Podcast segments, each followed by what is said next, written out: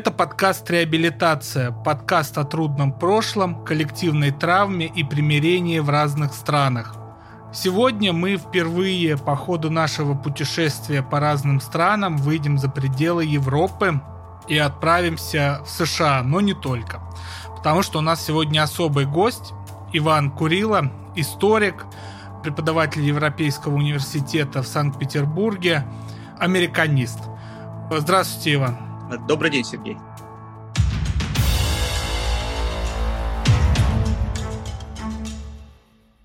Я начну, как всегда, с личного опыта какого-то.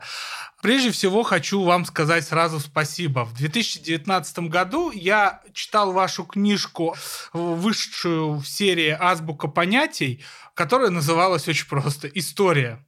И в этой книжке я прочитал про существование такого явления, как публичная история.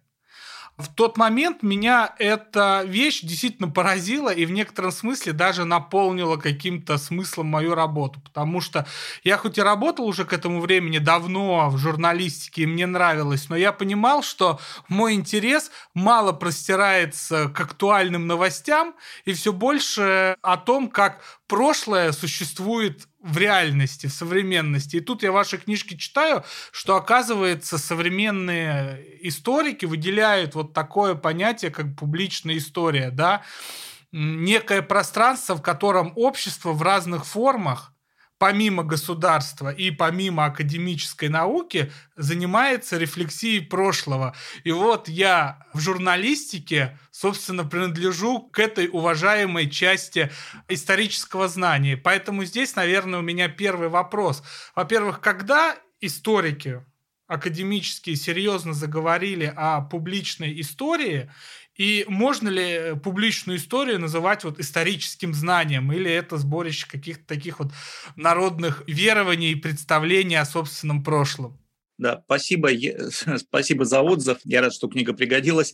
Что касается появления, я боюсь вас ввести в заблуждение. Я специально вот э, точную дату, наверное, отчета публичной истории вам не назову, хотя вот мы знаем, что сейчас в Шанинке есть целая программа публичной истории, думаю, что там какая-то рефлексия над дисциплиной существует.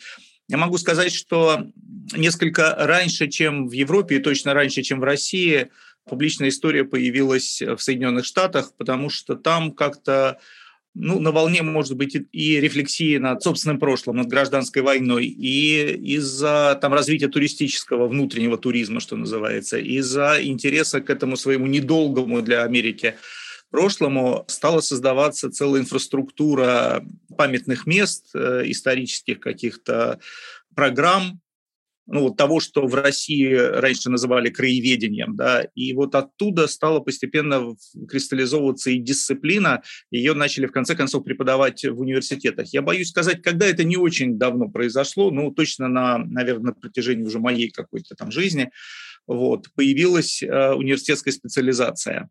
То есть людей э, стали учить тому, как заниматься историей публично, то есть как заниматься той историей, которая не является академической наукой, но которая, тем не менее, или, может быть, еще в большей степени влияет на понимание прошлого большим количеством людей, то есть людьми непрофессионалами. Это, наверное, ответ на вопрос, э, когда? Недавно, да, то есть, ну, последние, может, несколько десятилетий, знаешь, самый ранний конец 20 века, внимание она привлекла именно тогда.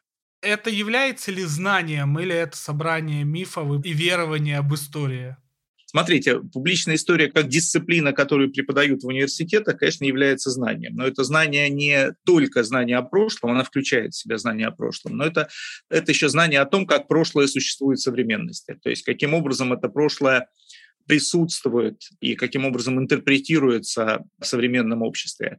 То есть это знание о том, не знаю, какие фильмы на историческую тему снимаются, какие дискуссии, дебаты идут вне академического сообщества о прошлом, какие памятники там ставятся и сносятся. Вообще говоря, вот в академической науке, наверное, большой толчок для развития публичной истории дала еще как бы большое направление внутри французской исторической науки, связанное с именем Пьера Нара, который когда-то публиковал вот э, книгу и даже многотомник уже под названием «Места памяти», это в значительной степени вот об этом. То есть места памяти – это то, какая история существует в современности. То есть это не те проблемы прошлого, которые традиционно академическая наука решала, а то прошлое, которое существует вокруг, вокруг нас.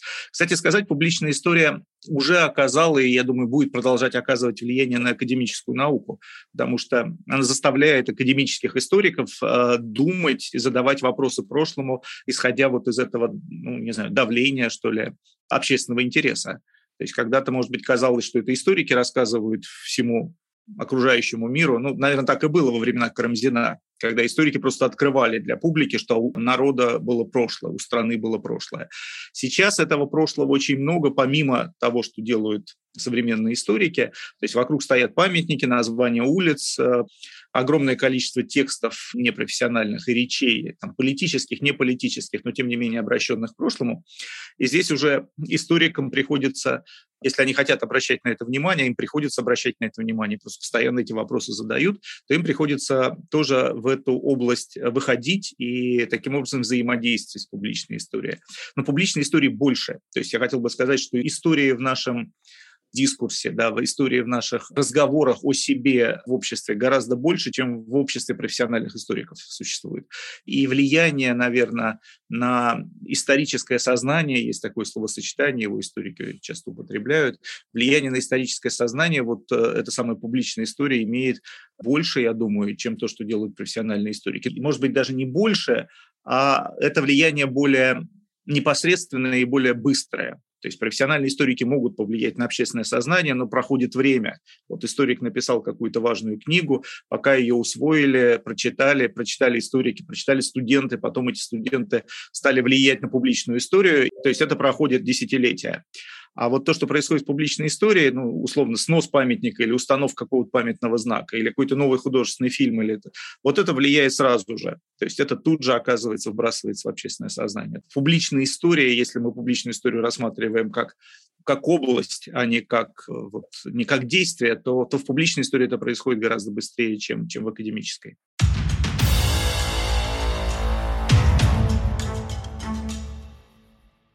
Вашей последней другой книге «Битва за прошлое. Как политика меняет историю», которую я всем рекомендую слушателям, это очень сжатая, но очень емкое, очень густое по фактологии исследование того, как в нынешней реальности, вот буквально в самые последние годы, история вдруг заполонила всю реальную политику.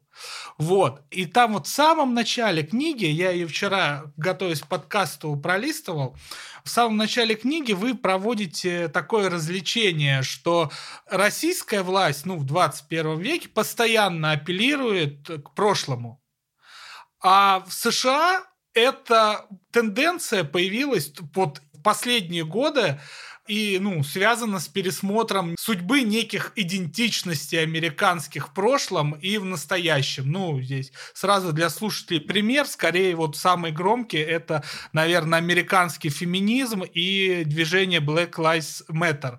И особенно меня поразил факт, что в Америке существовали разные учебники истории по штатам, которые ну, по-разному интерпретировали опыт, прежде всего, гражданской войны в XIX веке между рабовладельческими южными и северными штатами. Но вы говорите в, в этой же книге, что, в принципе, у американцев начинает повышаться внимание к собственной истории, особенно с конца 90-х. Почему в начале 21 века появился повышенный интерес к собственной истории у американского общества прежде всего? Да, вы сформулировали так, что э, здесь есть э, парадокс некоторый. Он объясняется так, ну то есть между тем, что интерес был всегда, а с другой стороны вот он только повышается. В Соединенных Штатах политика, политические э, расколы в прошлом очень редко оформлялись как исторические, как расколы по поводу прошлого. Истории было много, я уже сказал, что там публичная история возникала в США вот вокруг там туризма, да, или вокруг какого-то краеведения ну, если говорить о юге, то там мемориализации памяти о там, этих южных солдатах, погибших в гражданской войне, это до сих пор есть. Вот. А, но эти проблемы в основном выталкивались или они не, не попадали в рамки вот актуальных политических расколов между главными там, политическими партиями, редко становились проблемой на выборах, например, или проблемой в политической борьбе. Потому что для американцев привычно было, если говорить об идеалах, то говорили об идеалах о будущем, да, то есть там, о свободе, республиканизме, могли спорить с ним, есть ли в Америке свобода или ее нету, вот, и что такое сегрегация, но это в основном было обращено не в прошлое, а в будущее. То есть вот такая традиционная американская структура, что ли, политического дискурса, она так прошлое не то чтобы совсем не включала, но вот она, это прошлое было там на подчиненных ролях.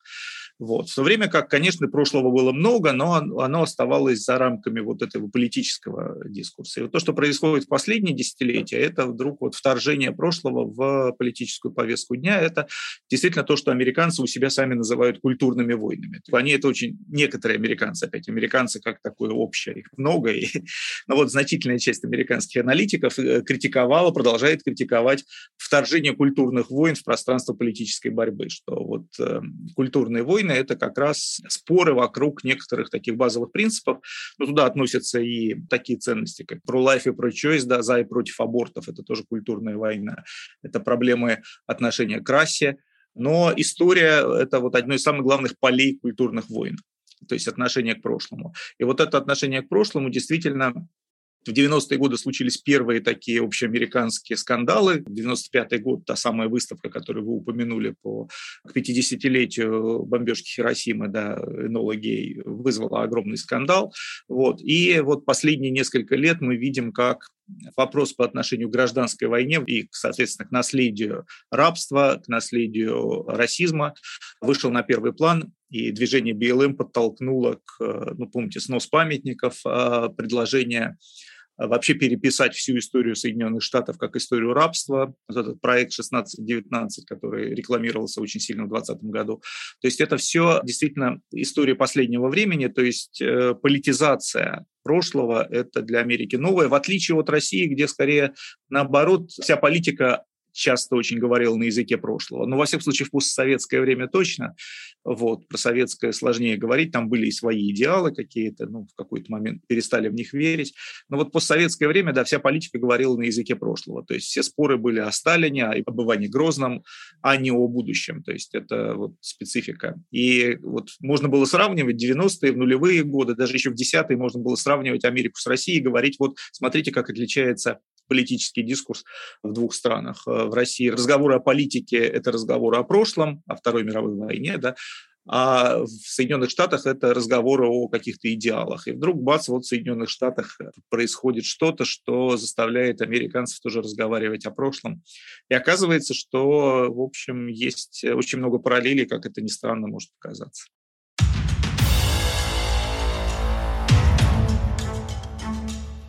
В начале своей журналистской карьеры так совпало, я решил разобраться в мировом кинематографе и почему-то решил по списку смотреть те фильмы, которые номинируются на лучший фильм на премию «Оскар», прям по списку. И для меня стало неким откровением, что там обязательно номинации ежегодные, каждый год, фильмы, связанные с историей США, и победы там этих фильмов больше норма, чем отклонение. И я тогда э, прям носился по социальным сетям и в разговорах с друзьями с такой идеей, что, дескать, вот смотрите, как у американцев рефлексия прошлого построена. Вот посмотрите, как она построена. Они постоянно снимают фильмы про свое прошлое, а у нас такого не происходит. На что мне веско возражали? Постой это телевизор не смотришь, потому что, во-первых, и исторических э, сериалов полно выходит,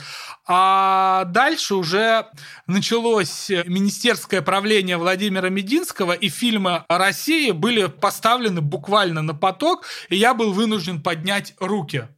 Да, в России кино об истории снимают точно не меньше, чем в США. В чем вот разница работы кинематографа вот в этой публичной истории и работы кинематографа в России над рефлексией истории? И вот можно ли вот из этого сравнения какой-то вот вынести глобальный вывод о том, как в Америке работает общество с прошлым и как в России? Где-то, кстати, вот в книге, которую вы упомянули, «Битва за прошлое», есть ссылка на исследование о том, насколько сейчас в России больше фильмов, там больше процент, что ли, э, фильмов посвящен прошлому, чем в Соединенных Штатах. Сейчас Россия точно опережает США по, по доле исторических сюжетов вообще в общем потоке снимаемых э, кинолент. В России вы не зря упомянули Мединского, вот последние там уже довольно давно, да, последние десятилетия, существует фонд кино, существует государственный заказ на фильмы, и существует, ну, собственно, сам господин Мединский и э, созданная при нем вот эта структура, которая подталкивает или спонсирует фильмы, ну, условно говоря, патриотической направленности. То есть история, прежде всего, служит воспитанию каких-то нужных, там, правильных с точки зрения государства представлений о прошлом. А в Соединенных Штатах Голливуд не контролируется государством, хотя у Голливуда есть своя политика.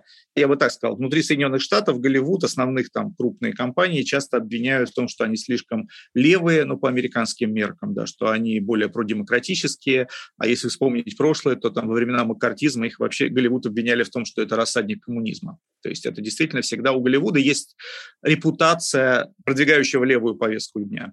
И поэтому вот некоторые из блокбастеров, не все, но некоторые из блокбастеров последних лет, они, очевидно, работали на левую повестку, то есть, не знаю, какая-нибудь «Черная пантера», да, вот и БЛМ можно совершенно четко увидеть вот э, соотношение.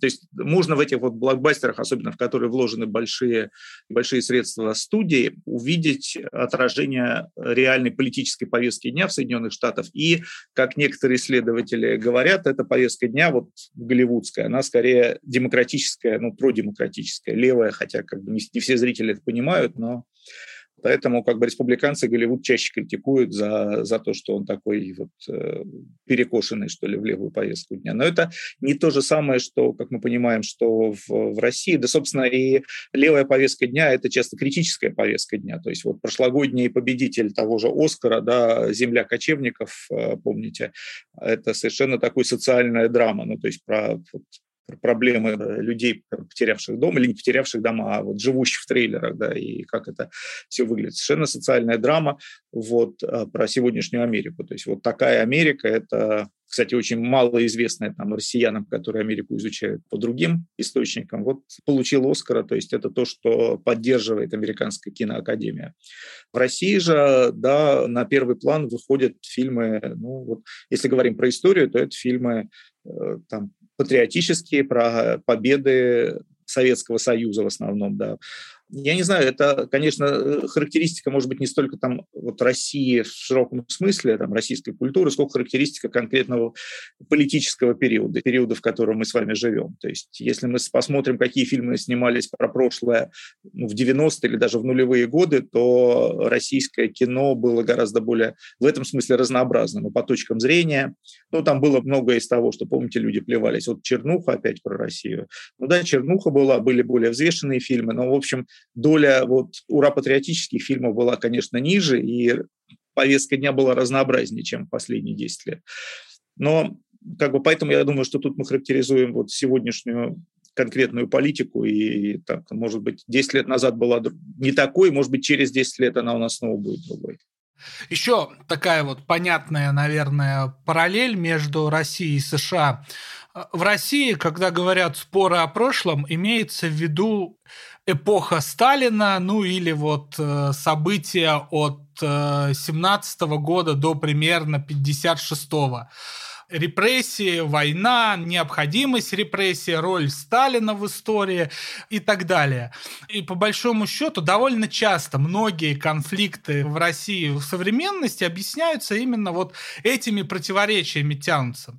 Но вот что я помню, и лично меня поразивший факт, когда два года назад возникло движение БЛМ, ну, вернее, ярко о себе заявила, то меня вот тезис некоторых наблюдателей поразил, что это в США довоевывают гражданскую войну. Насколько это красивая метафора, или насколько это действительно соответствует действительности, потому что я уже и тогда встречал критику, что, дескать, ну да, так это можно называть, но социальные проблемы сегодняшнего дня, э, из-за которых возник БЛМ, э, уж точно не исчерпываются исключительно памятниками генералам Южанам. Знаете, любое обращение к прошлому – это всегда решение проблем сегодняшнего дня. То есть споры о том, что происходило 80 или 200 лет назад – это э, форма который наполняется содержание совершенно актуальное и сегодняшнее.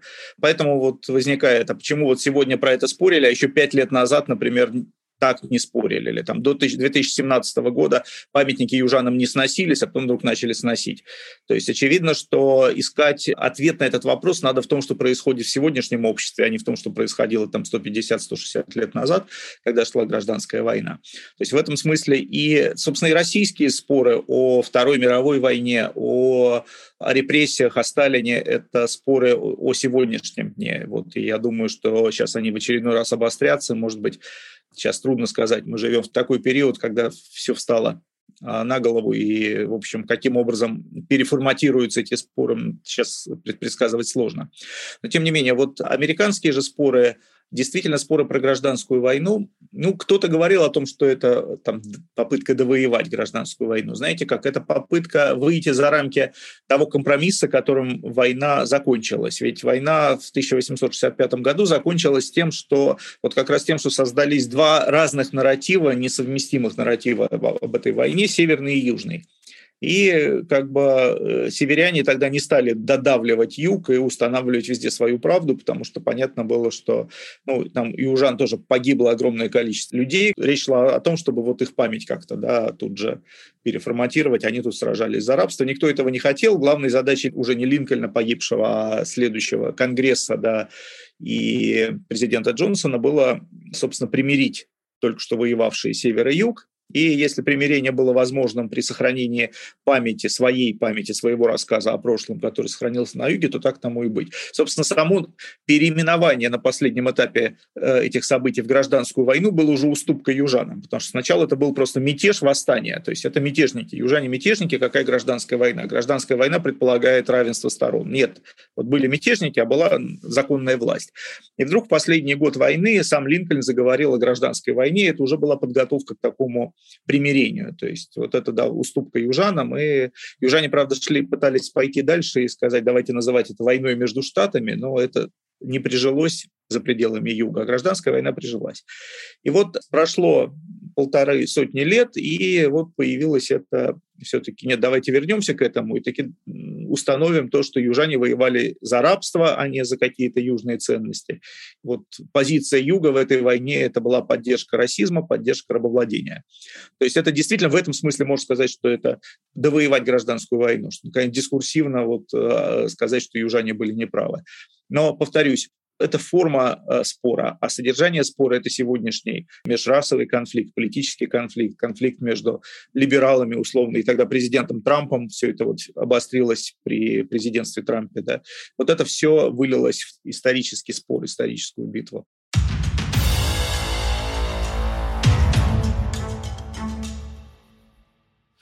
В России власть максимально централизовано. В России можно там рассуждать о границах и пределах федерализма, но мы точно знаем, что на данном этапе именно власть доминирует в исторических трактовках. Когда вот вы в этой же книжке «Битва за прошлое» описали вот несколько нарративов, существующих в России, вот мне видится, что это вот есть огромный большой слон, и вокруг него более мелкие бегают. Русоцентричный, либеральный, чуть покрупнее и э, другие. Ну, связано это, понятное дело, со структурой власти, э, с тем, как она устроена. Но Америка, как известно, как англосаксонская страна, устроена как э, двухпартийная система. Как она влияет на вот эти самые битвы за прошлое США, на сосуществование разных нарративов и идентичности в американском обществе? Спасибо. Ну, я все-таки начну с того, что в России, да, государство очень большое, но именно поэтому и э, само государство не один единый нарратив поддерживает, а у него есть разные как бы части, которые могут, э, в общем-то, несколько различные истории поддерживать. Во-первых, в государстве есть регионы, это тоже часть сейчас федеральной большой системы, и региональные истории, ну, если вы посмотрите, какую историю поддерживают коммеморация там в Чечне, она будет довольно сильно отличаться даже от того, как коммеморацию поддерживают соседние Ингушетии, уж не говоря там о центре или о Дальнем Востоке. То есть понятно, что есть разница между тем, как историю видит себе Министерство обороны, оно тоже там себе стало активным игроком, что ли, на поле публичной истории, и там Министерство образования и науки. Вот. Есть Русская Православная Церковь, она у нас, конечно, государственная очень, но ее взгляд, вот все эти выставки мультимедийные, они, в общем, очень сильно отличаются от того, что в учебниках написано. Учебники вроде бы тоже государственный взгляд. То есть, вообще говоря, разница есть. Она, конечно, не радикальная, это не, не совсем противоречие, но, в общем, можем увидеть очень важные и серьезные отличия. Так что вот наш единый государственный, он не единый. А теперь об американском. Вот, э, да, двухпартийная система, я повторюсь, там особенно заметно, что прошлое является полем для битвы, но не причиной. И поэтому я бы сказал, ну это моя гипотеза, я могу ошибаться, но вот я вижу, что обострение споров о прошлом в Соединенных Штатах случаются как раз в моменты, когда одна из политических сил одна из политических партий как раз двух, теряет э, контроль над повесткой дня, и вот э, прошлое возникает как такой универсальный способ для оспаривания доминирования соперника. Ну вот мы говорили про 95 год и с выставкой «Нола Гей» этот спор начали э, республиканцы ну, обвинив демократов в такой непатриотической выставке, на которой даже усомнились там, необходимости бомбежки Хиросимы и Нагасаки в 1995 году. А если мы посмотрим на политические расклады 1995 года, это момент, когда демократы контролируют Белый дом, президент Клинтон. Демократы, в общем-то, контролируют повестку дня. Я помню, как тогда писали тогдашние американские газеты. Клинтон занял собой всю как бы ширину дороги слева направо, да, и его невозможно обогнать. Республиканцев нету выгодных тем для того, чтобы Клинтона критиковать. Ну, то есть понятно, что 90-е годы для Америки были очень успешными, и тогдашний президент оказался, так сказать, вот, за что его критиковать. Как мы помним, его в результате за личную жизнь стали критиковать. Именно потому, что повестка дня такая политическая оказалась э, в его пользу. И вот тогда возник спор про историю. Ага, ну вот истории можно найти универсальный способ для критики политического оппонента. А недавний спор – это сносы памятников начались в 2017 году, а потом БЛМ в 2020 э, все это усилило. Это период президентства Трампа. И тут наоборот, президент Трамп и республиканцы контролируют повестку дня, контролируют Белый дом, и демократам это очень не нравится, и обращение к прошлому, обращение к истории, обращение к тому, что вот неправильности собственной истории, это один из способов, как мне кажется, перехвата, перехвата повестки дня, перехвата на этот раз демократами. В общем, были серьезные опасения, что Трамп может на второй срок избраться, и, наверное, если бы не пандемия, то у него бы это получилось.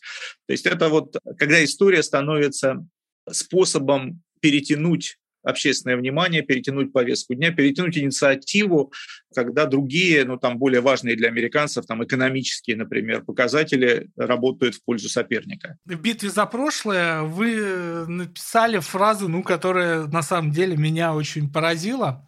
Для США было бы лучше, если бы учебники американской истории писали бы представители другой страны. Это не я написал, это, это, это, это Левин. Левин, да. Меня на самом деле эта фраза поразила чем? Я вот там 9 лет назад прочитал книжку Энтони Бивора «Сталинград». И я был просто искренне поражен тому, что мне про нашу Великую Отечественную войну настолько увлеченно и интересно рассказал британец.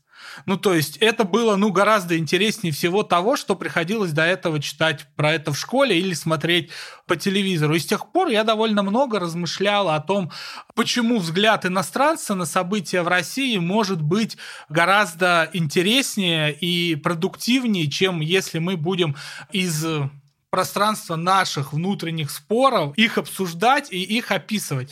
Вам как историку, компаративисту хочется задать вот, собственно, вопрос, а как этот, собственно, механизм устроен? Вот вы изучаете американскую историю или там британец изучает русскую историю. Что читатель может взять в этих книгах? Что он может увидеть в них иначе? Вот то, что он не может увидеть изнутри той страны, об истории которой э, пишется эта книга. Вот современные историки считают, что то, что делает историк, это диалог между его обществом, обществом, в котором живет и работает историк, и тем обществом, которое он изучает. То есть мы задаем вопросы, потому что нам что-то интересно. А нам что-то интересно не потому, что я вот лично любопытный, это, конечно, может быть, но потому что ну, это интересно целому поколению людей, которые живут так же и, и там же, где живу я.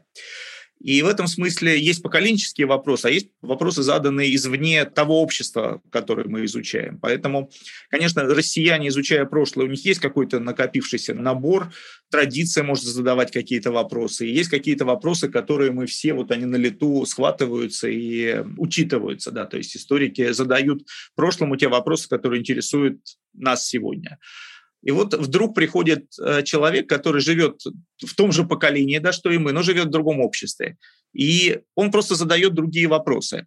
Иногда э, то, что получается, оказывается нам непонятно. То есть не всегда книга, написанная историком-иностранцем, действительно становится просто понятно людям, которые живут в той стране, которую иностранец изучает. Иногда просто непонятно, что он спрашивает. Но часто, вот и, видимо, с историей с Бивором и во многих других удачных вариантах, Оказывается, что когда мы читаем такую книгу, написанную иностранцем о нашей истории, или когда значит, иностранец читает книгу, написанную другим человеком из другой страны о своей истории, он видит не только другой взгляд на собственное прошлое. Он видит, что этому прошлому можно задать другие вопросы. Интересно не только то, какие он документы там в этом прошлом нашел и какие повороты событий, а то, как он на них посмотрел. То есть любопытно становится, подождите, так оказывается, можно было еще и вот про это спросить, или вернее, вот можно было в этом прошлом увидеть вот такую проблему. Иногда э, замыленный глаз не дает нам увидеть какие-то проблемы, которые может увидеть иностранец.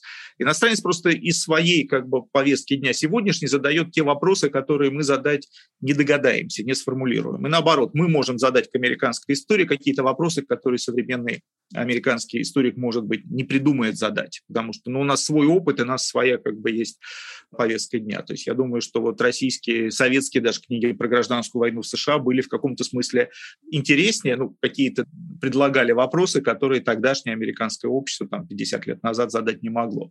С другой стороны, есть, конечно, и давление современной повестки дня, оно, конечно, оно, оно всегда определяет прошлое, но оно иногда и, и цензурирует историков. То есть какие-то вопросы задать прошлому оказывается сложно. Язык не поворачивается по разным причинам. То есть по тому, что это кажется, где-то кажется кощунственным вопрос, где-то кажется невозможным, где-то политкорректность не даст. Иностранцы не сдерживают вот эти внутренние ограничения современной повестки дня. Он не думает о том, что вот задав такой вопрос, он сразу прозвучит как представитель какой-нибудь политической позиции, которая, с которой он не хочет себя отождествлять. То есть вот этого давления современной повестки дня, то есть человек не задает прошлому какие-то вопросы, потому что не хочет, чтобы его посчитали кем-то, не знаю, националистом, коммунистом, путинистом, то есть вот, или там трампистом, леваком. То есть это все какие-то вещи, которые не дают задать определенные типы вопросов. Иностранец этим не сдержан, может задать любой вопрос, и иногда это оказывается удачно. Это не значит, что все, что пишут иностранцы о другой стране, это хорошие книги. Но иногда случаются очень интересные попадания. Иногда вот это расширяет какие-то горизонты исследования.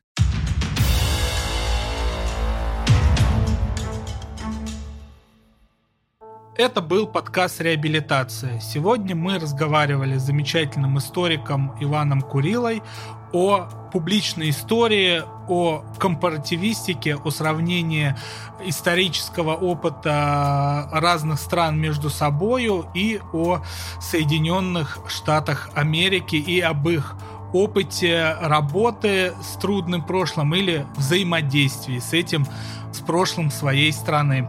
Спасибо большое за интервью. Спасибо, Сергей, спасибо. И закончу традиционным словами пророка Иеремии. «Разве упав не встают и, совратившись с дороги, не возвращаются? Всего вам доброго. До свидания». До свидания.